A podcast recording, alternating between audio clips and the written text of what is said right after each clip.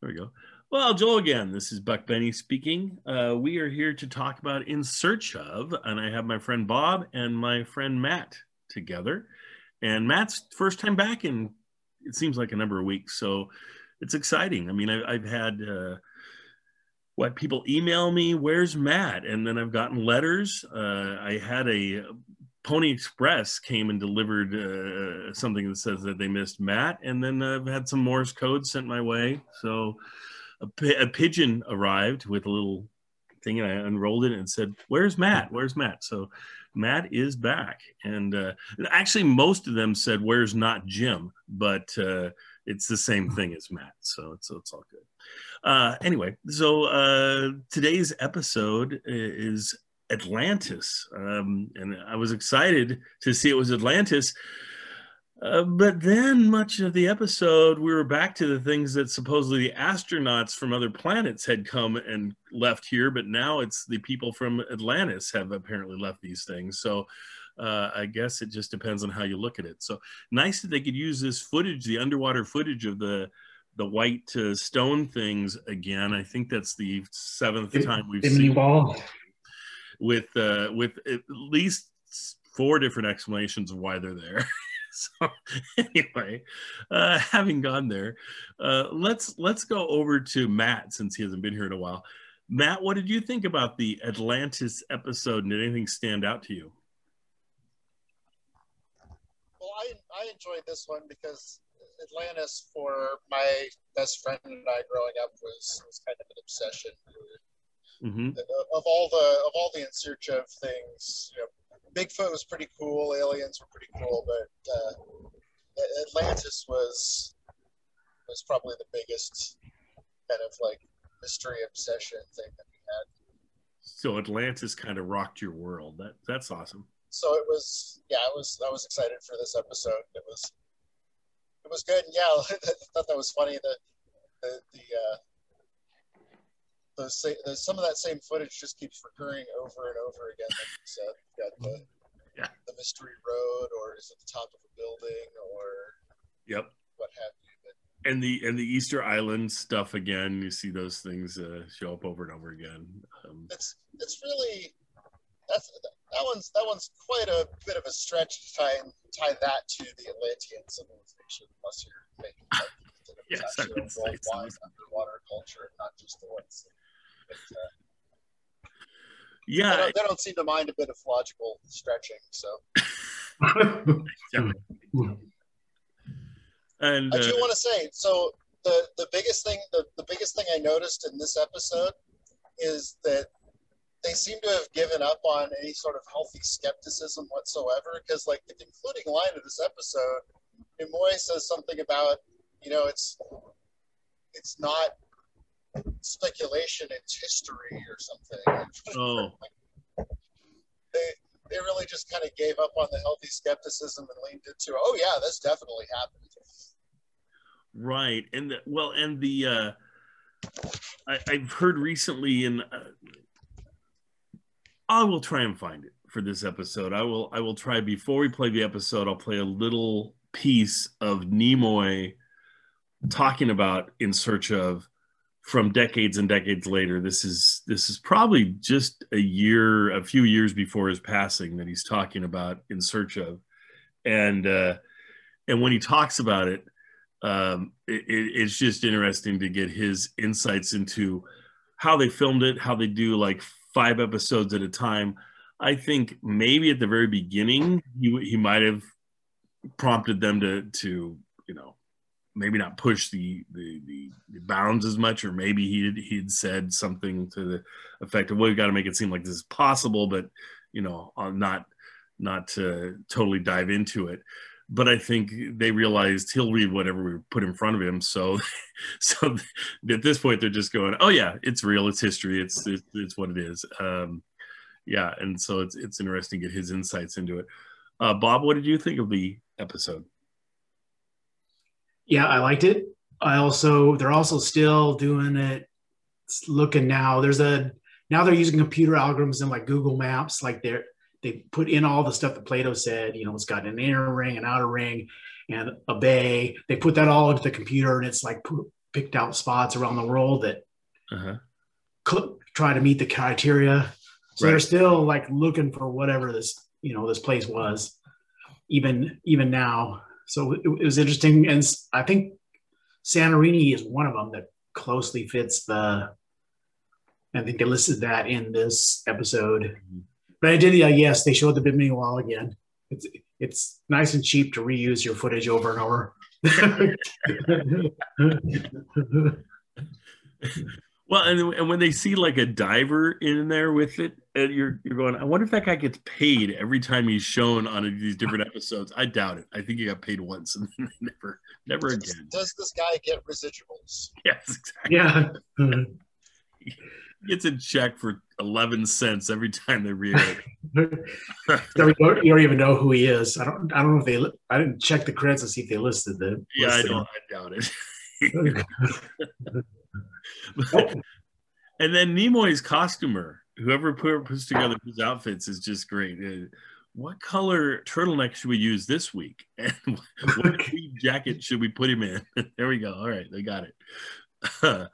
But I, I, I always think it's fun seeing Nimoy on camera each time, and and and it's interesting now because now that I know they filmed like five of them in the same day, I'm like, okay, let me see if he's wearing the same outfit that he was wearing the other time or not or whatever. I, but I don't know. They could have easily just had a, a box full of turtlenecks and, and a bunch of jackets, coats, and he could change jackets and turtlenecks throughout the, as they're driving across the city, so that so that it looks like they're filmed at different times. I don't know if they went to that efforts or not. We shall see. I'll, I'll kind of pay attention, though. I will say his turtleneck, he seems to wear that white turtleneck a whole lot, and that's what he had in this episode. So anyway, um Uh, I, I thought it was I thought it was interesting. I thought I learned more about it, Atlantis, which was cool. I, I didn't know I don't know that much about Atlantis, but I know a little bit. I know that uh, Aquaman lives there, um, but, uh, and I don't understand why is it so hard to find something. Can't they just ask Aquaman in the next film where is Atlantis, and he could like show us? But anyway, that's uh, besides. It's, that's secret, you know. It's secret. Does Namor? Uh, over on over on the Marvel side, does he live in Atlantis? I don't think so. Uh, is he? Uh, Matt, you know anything about if, if he's from Atlantis as well, or if it's just Aquaman? I always assumed that he was, but I'm not. I'm Got not sure that they made it as explicit. See, now there's now there's a whole herd of geeks folks out there going, oh my gosh, I can't believe that they don't know about Namor. He was from Atlantis. Just, I don't know, but whatever. I just, I, he's not one of the characters that I'm, I'm firmly. Uh, says, I, I just looked it up. It says Namor's birthplace is Atlantis. Oh, okay. So, so he and Aquaman must have been like stepbrothers or something. I, I don't know how that works. Uh, they should have a crossover with, with both of them in films, and uh, no one will come. But anyway, the, well, it's like it's like the Greeks and the Romans had different names for the same god. Yes. So maybe uh, Namor is just uh, what's Aquaman's? Uh, Arthur G Arthur Curry, name? Isn't it, or Arthur something? Yeah. Maybe maybe that's maybe that's just the D C name for that guy. Could be. Well, and certainly in the movie, uh, the the person they are portraying. Uh, Aquaman looks more like Namor than he does like Aquaman, in my opinion. Uh, I always think of Aquaman as a blonde-haired, short-haired guy, but uh, this is long-haired, dark hair sort of thing. But anyway, uh, we're probably straying too far off the course. With this. Never happens. It never happens here. Yeah. I mean, we're still talking about something vaguely water-related, right? Right? That's right. Did I tell you I had a? I used to have a this boat, and we were we were we were we we bought this boat for ten dollars, and we put a motor on the back of it, and we were we were going in this little swamp, and we hit a stump, and it took off the whole back of the boat along with the motor, and so the boat sank. And oh yeah, it was it was quite the event. But anyway, that, that's my other water story. I did not find Atlantis as we sank in our boat though over there in the swamp. Anyway. Uh, onwards and upwards. Uh, uh, yeah, this was an enjoyable episode. It's not of the same video quality and sound quality that we've had recently. I, I had to listen carefully because it sort of is, is very bassy. And uh, so I, I hope you guys can hear it okay and everything. Um, turn up your treble, turn down your bass. Um, but uh, I, I, I'd re I would assume they would cover Atlantis, but I didn't know and th that they were going to cover it this soon. And they just they just do a nice job. Every episode is interesting. Oh, the guy that they had that um, predicted all these things and and it predicted his own death and predicted the end of World War Two and predict all these things. And one of the predictions was that we were going to find Atlantis in like sixty-seven or sixty-eight, I believe. Um, and they played it up like we found something there. I didn't quite get that part. Did you guys get, did we find some, is that where, is that where they found the, the white things? At the, I think so, yeah. I think that yeah. time that was Edgar, Edgar Cayce. Yeah. That, that made that prediction. But yeah, the, the Bimini wall, I guess they think is Atlantis. Okay. And they found it around that time frame. I, I think that was what, yeah, that, because I remember they threw in Antarctica at some point because it's got a landmass that looks like it was further north. Right. At one point, I think they threw that in there too. Maybe it was that. Anyway. Anyway, yeah. Anyway, interesting episode. Uh, Matt, anything else to throw in on on this episode that uh, stood out to you or anything? It's neat to know that this is one of those things that you were really into. I mean, it's it, it's just so cool revisiting this stuff from all of our childhoods and where we can go, oh, I remember this one. But um, anything else, Matt? No, I'm, just, I'm always looking forward to the next use of the uh, the underwater wall to see what, uh, what, what it will be evidence of next. We can get it in somewhere. Uh, what I what I really am looking forward to is when they do their Loch Ness episode, and they get a picture of Loch Ness swimming over the wall thing. That they gotta tie it in. Yeah. Anyway, all right. Enjoy the episode uh, we have, and uh, we we are just enjoying going through all these old In Search Ofs. They're, they're a lot of fun, and uh, anytime you can spend a little bit of time with uh, Leonard Nimoy and hear that wonderful voice, it's always fun. So, enjoy.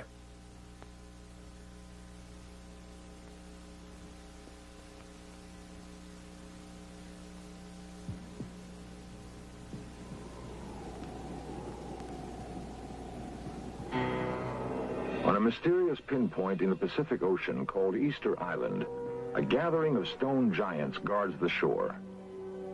No one knows who carved them, why they exist, or how the fifty-ton monsters were put into place. Yet they're here, unexplainable gargantuan pieces in a baffling mystery.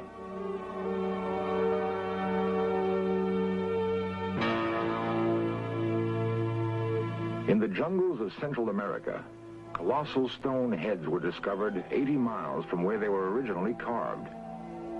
Weighing one hundred tons, there is no clue as to how they were transported through dense swamp. Nor do we know who moved them to this remote jungle. Long before the Egyptians built the pyramids, someone constructed a vast stone city atop a peak in the Andes. The ruins stand empty and silent. Each carving is a disconnected figure from the past, yet some common origin might join them together. The earth itself bears the portraits of still other giants scratched onto a plateau in California ten thousand years ago. Others were etched with precision into an English hillside long before the building of Stonehenge. The tools to carve and move the giants indicate an advanced technology. There is a place where the knowledge and skills to create the giants may be found, the kingdom of Atlantis. Never before have explorers been so close to finding Atlantis. Never have we possessed as many clues, nor have we been able to bring the detection equipment of modern science to the search, until now. The broken column may be all that remains of an entire civilization, blasted apart by an incredible explosion. Atlantis.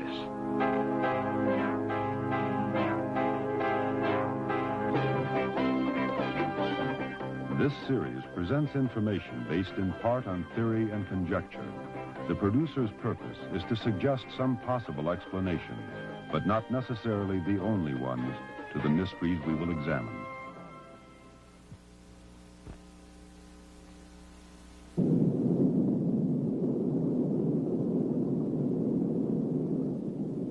There occurred violent earthquakes and floods, and in a single day and night of misfortune, the island of Atlantis disappeared in the depths of the sea. So wrote the Greek philosopher Plato in the year four twenty-one B C.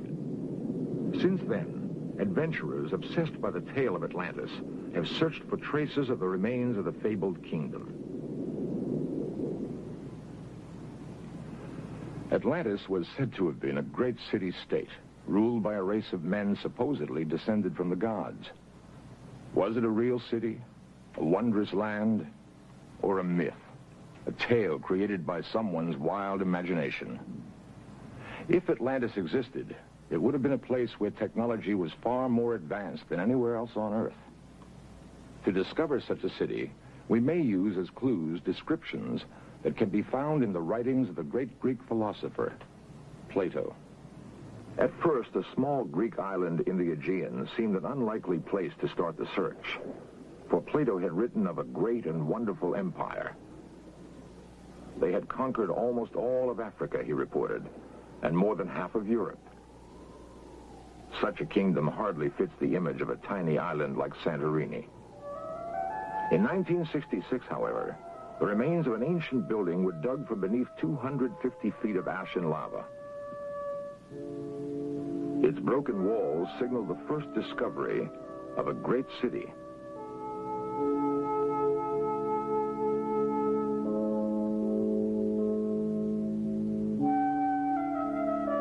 Today, only small villages cling to the Santorini mountainsides.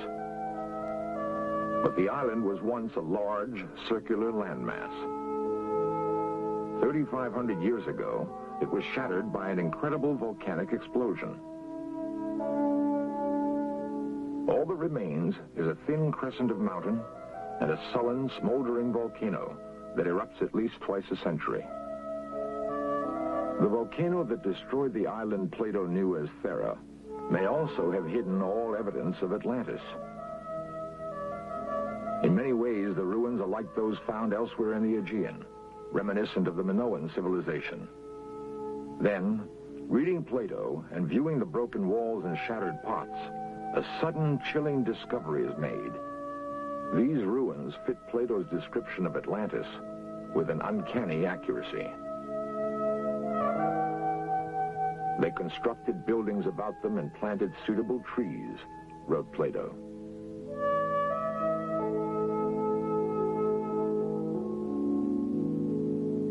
Whatever fragrant things there now are in the earth or woods, or essences which distill from fruit and flower, grew and thrived in that land.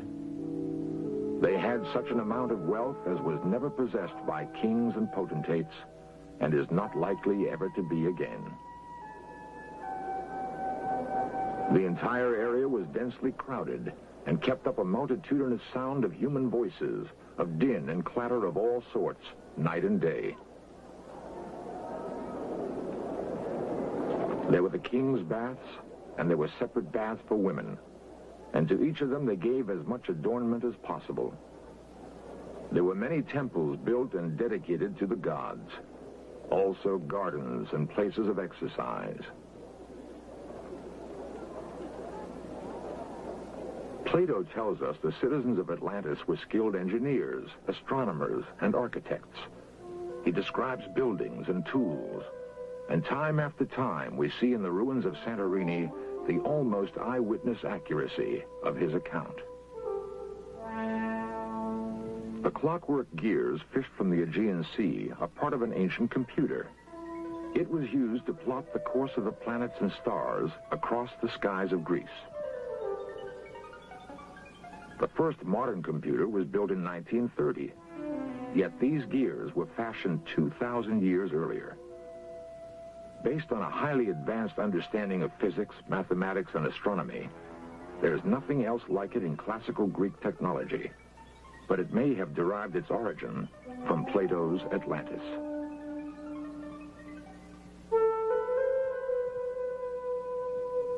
The ruins on Santorini match Plato's description, but one piece of the puzzle refuses to fall into place. Despite the opinion of some experts that here indeed are the remains of Atlantis, Plato himself seems to suggest it lies elsewhere.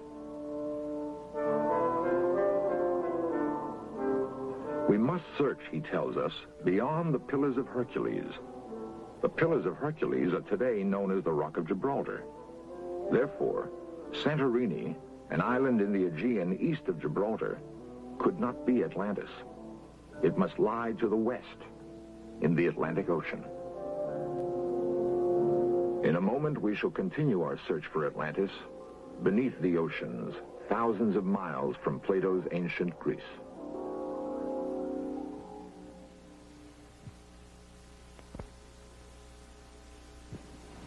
The geography of the Earth is not constant. Dry land was once covered by ocean. What is now seabed was once mountain and forest. The Atlantic Ocean that now separates the Americas from Europe and Africa is so familiar, it's hard to imagine a time when it was not always there. But once, a great landmass stretched over what is now the Atlantic Ocean, bridging the Mediterranean and the Caribbean. Beneath the surface of both of those seas are the broken remains of ancient cities. They may represent the eastern and western ports of Atlantis. The search for the eastern border of Atlantis begins just beyond Gibraltar in the Spanish city of Cadiz. Once a Phoenician port, Cadiz is among the oldest cities in Europe. Here, Doctor Maxine Asher of the Ancient Mediterranean Research Association met Spanish diver Francisco Salazar Casero.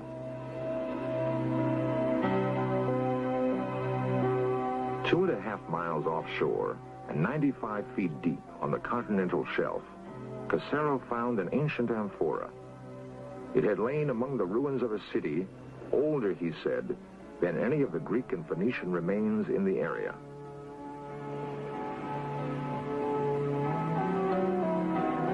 And here, the mystery of Atlantis is complicated by the modern world. According to Doctor Asher, the Spanish government revoked their permission to dive at the site. Spanish politics, she says, have prevented further underwater exploration off Cadiz. Although halted, the Asher expedition produced a significant find. It indicates that the east coast of Atlantis might have been precisely where Plato had placed it, as he said, beyond the Pillars of Hercules. There is other evidence to support Plato's description of an island that was greater than Africa and Asia together.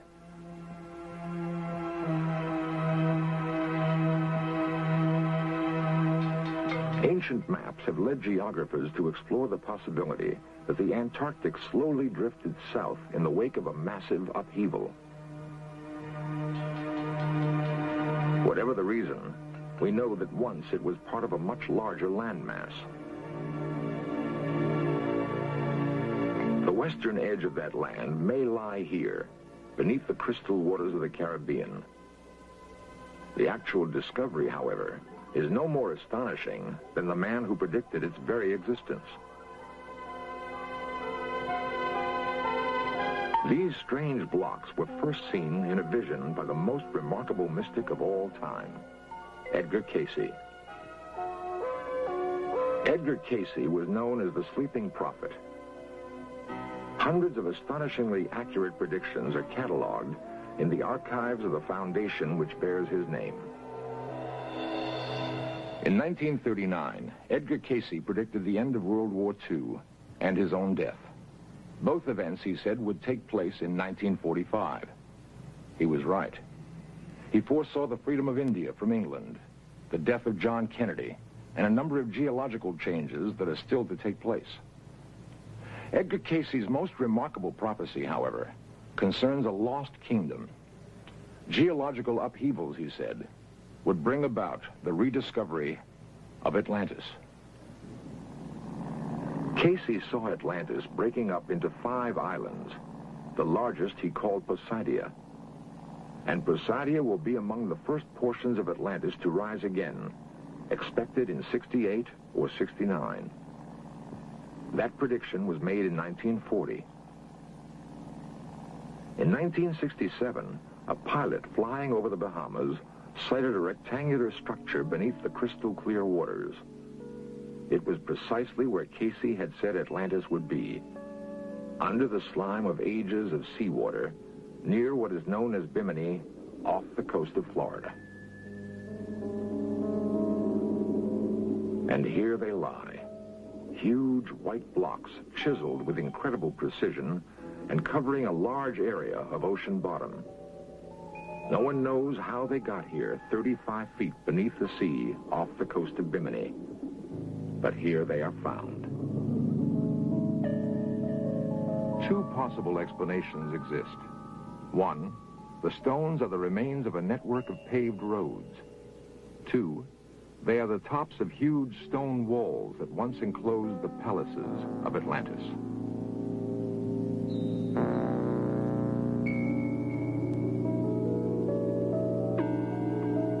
Author Peter Tompkins filmed the work of an expedition that hoped to locate Atlantis using clues from Cayce's writings.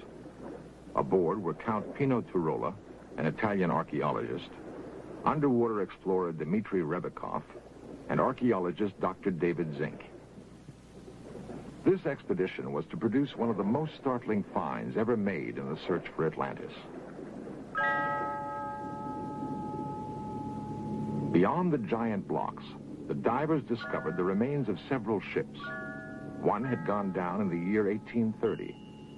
Beneath it lay the fragments of still another ship, one that had sailed the seas more than three thousand years ago.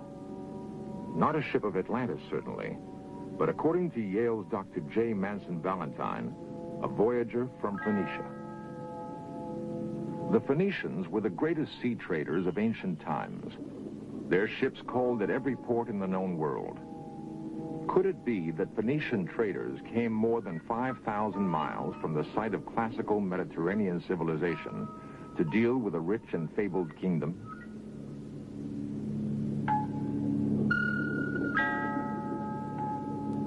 The question posed by the wrecks and the blocks of the Bimini Wall remained unanswered as the expedition continued to explore the waters off Bimini.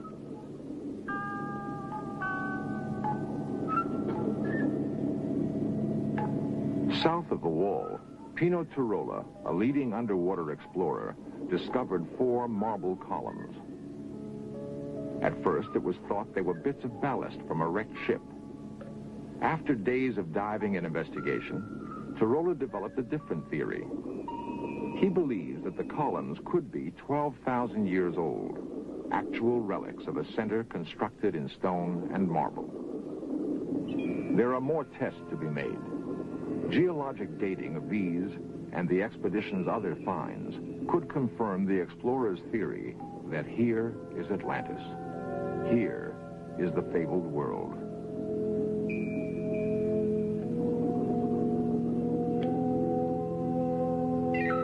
Here, ships may have visited a crowded port. Here, marketplaces may have been filled with the multitudinous sound of human voices that Plato told us about. The din and clatter of all sorts, night and day.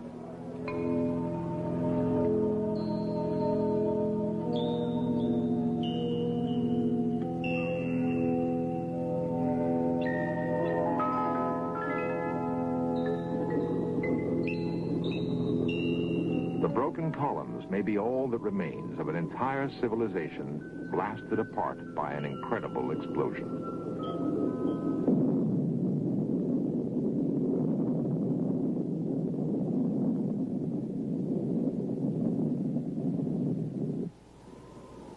At every one of the sites we have investigated, there are artifacts of a remarkable civilization. But nowhere can we find the remains of the people who once lived in Atlantis. Plato may have explained it when he said the people of Atlantis were warned of impending disaster, and they fled. No one has ever investigated this aspect of Plato's account. But if it is correct, the clues to where the Atlanteans went next may be contained in the giant megaliths that guard the lonely outposts of the world.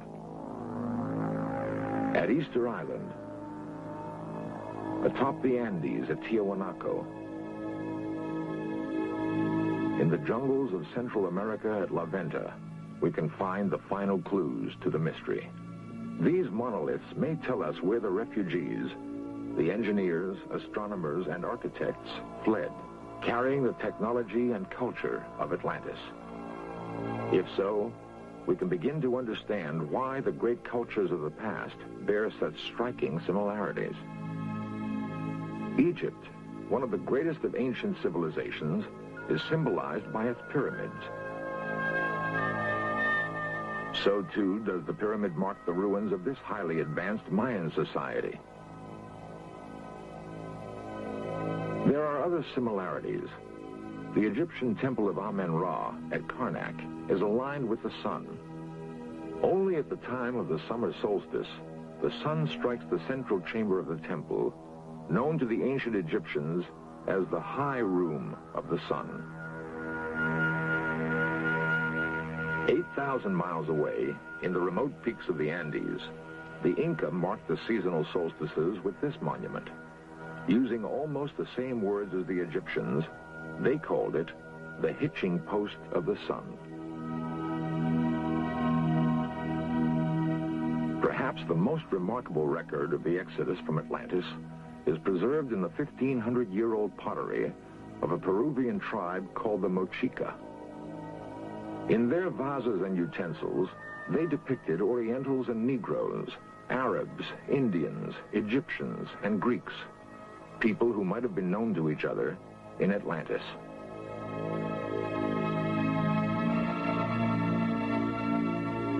In the stones and bones of the past, we've made a startling discovery.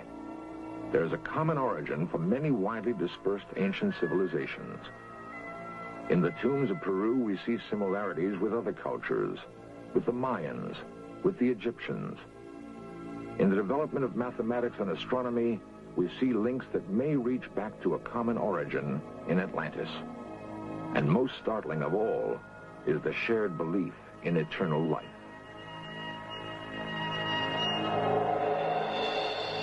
In fragrant linen, buried amidst the treasures of their world, they seek the hereafter, guided by their ancestral traditions. Perhaps their ancestors were the people of Atlantis. We have attempted to piece together the jigsaw puzzle of history that has been scattered by disaster. In so doing, we've found what may be the only remaining traces of the lost kingdom of Atlantis. Of one thing we can be certain: the memory of Atlantis is no myth. It is history.